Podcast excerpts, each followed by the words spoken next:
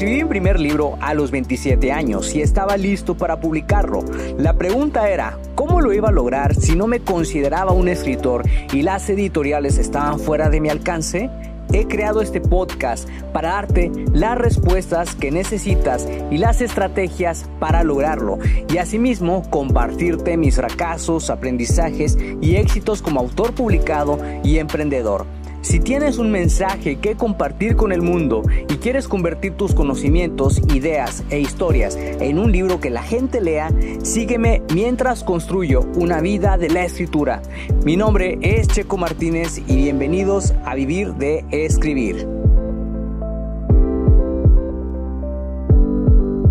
Hola, hola, ¿qué tal, escritor creativo? ¿Cómo te encuentras el día de hoy? Espero que te esté yendo de maravilla. Mi nombre es Checo Martínez y quiero darte la bienvenida al episodio ciento ochenta y seis del podcast Vivir de Escribir, en el cual vas a descubrir cuándo parar la investigación de tu libro. Antes de entrar de lleno con el episodio, quiero ponerte un poco al tanto sobre lo que estoy haciendo. El día de hoy, once de octubre del dos mil veintidós, justamente son las tres treinta y nueve de la tarde. Fíjate que hasta el día de hoy llevo casi sesenta y dos mil palabras escritas de mi nueva novela.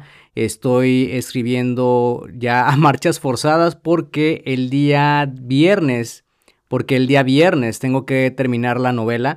Y esa es la fecha límite para finalizar el primer borrador.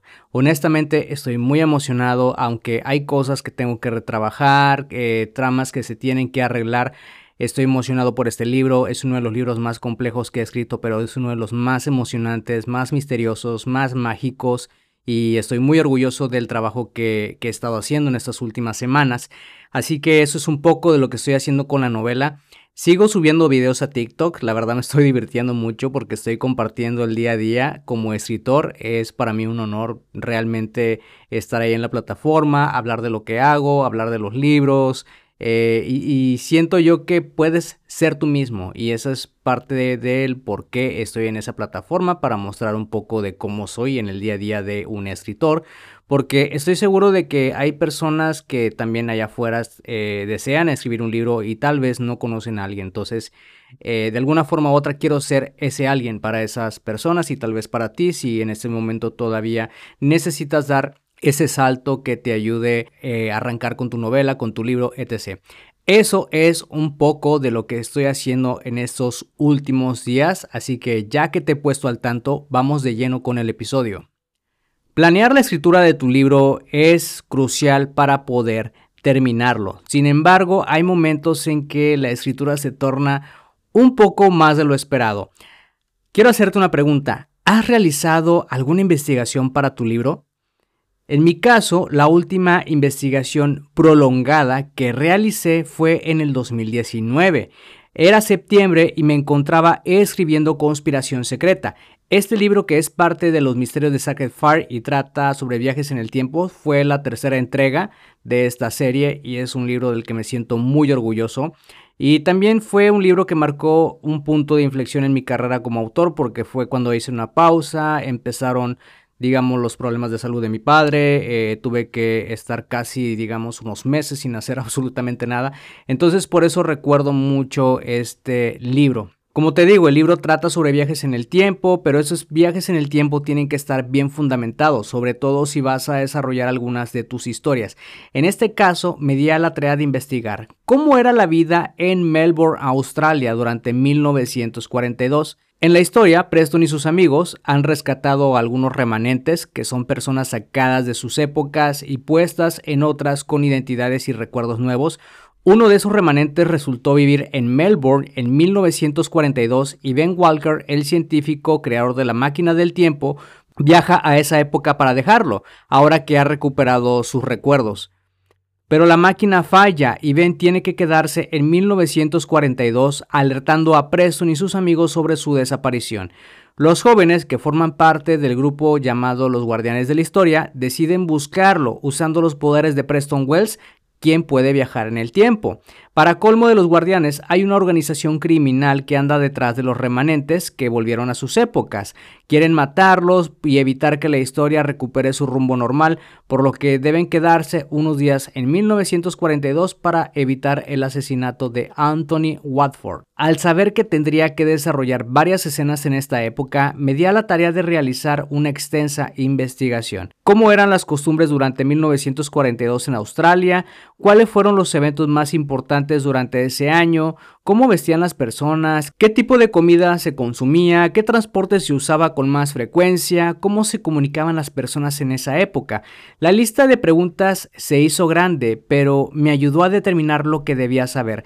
Anoté todas las respuestas en hojas sueltas en forma de resumen y las usé para incluir los detalles necesarios en la historia. En mi experiencia, yo me detengo cuando he respondido a todas las interrogantes que surgieron en un principio, es decir, paro la investigación y empiezo a escribir. Considero que dar detalles de más puede marear un poco al lector y es importante usar solamente lo indispensable. La imaginación juega un papel muy importante cuando usas los elementos de tu investigación, así que enfócate en contar tu historia con los detalles más esenciales.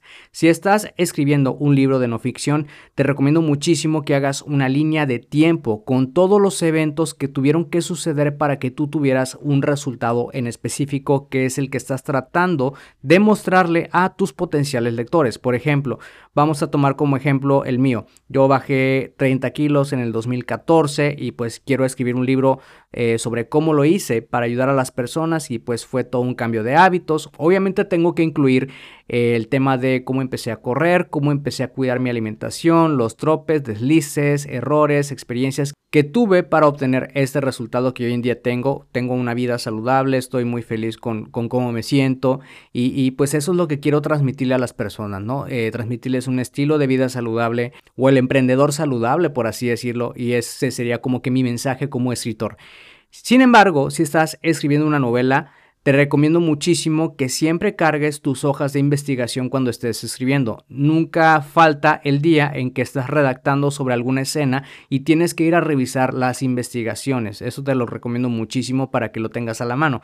Puedes incluir datos históricos, eh, dentro de las conversaciones de los personajes, dentro de la narrativa, eh, puedes incluir un poco también eso dentro de la acción, que sean los mismos personajes quienes están descubriendo cosas alrededor, que están observando, que están sintiendo, etcétera. Aquí se trata, digamos, de que veas dónde vas a meter esos detalles y la idea de la investigación es hacer que la historia y la trama y lo que estás tratando de transmitirle al lector tenga los detalles esenciales, que, que, que sienta que la lectura realmente es nutritiva.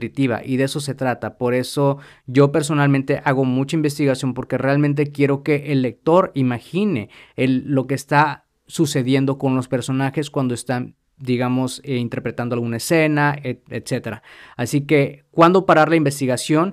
Puedes pararla, ¿sí? Cuando ya estés, por ejemplo, has terminado de hacer tu planeación de, de, de tus escenas, ya tienes una estructura de todo lo que vas a hablar dentro de tu libro, ¿ok? Lo que sigue después, pues, es hacer una investigación. Una investigación puede durar máximo una semana, ¿ok? No te recomiendo más porque esto puede, digamos, eh, caer en la procrastinación. Entonces, es muy importante que lo que hagas sea investigar durante una semana todos los temas que quieres incluir dentro de un libro. Mira documentales, escucha podcasts, eh, lee artículos, mira videos en YouTube, lo que sea que tú encuentres necesario. Incluso puedes ver una serie de televisión, eh, si es en Netflix, la puedes maratonear, pero hazlo, digamos, con el fin de que sea para nutrir la investigación que vas a necesitar para tu libro. Mientras estés escribiendo también puedes investigar. Aquí lo puedes hacer, pero yo te recomiendo muchísimo que lo hagas antes para que ya vayas con una base bien fundamentada sobre lo que vas a necesitar para poder contar una buena historia.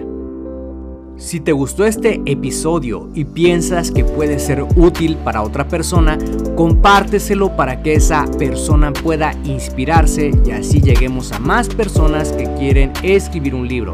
También no olvides dejar una valoración para este episodio. Gracias de nuevo por pasarte por acá y escuchar un nuevo episodio. Suscríbete al podcast Vivir de Escribir para que de esa manera recibas los nuevos episodios de escritura, publicación y marketing de libros. Recuerda que puedes descargar tu kit del escritor con las diez herramientas imprescindibles para iniciarte en el mundo de la escritura creativa y mejorar tus habilidades como escritor. Solamente tienes que ir a publica tu primer libro punto com diagonal kit guión escritor. Soy Checo Martínez, esto fue Vivir de Escribir y te veo en el próximo episodio.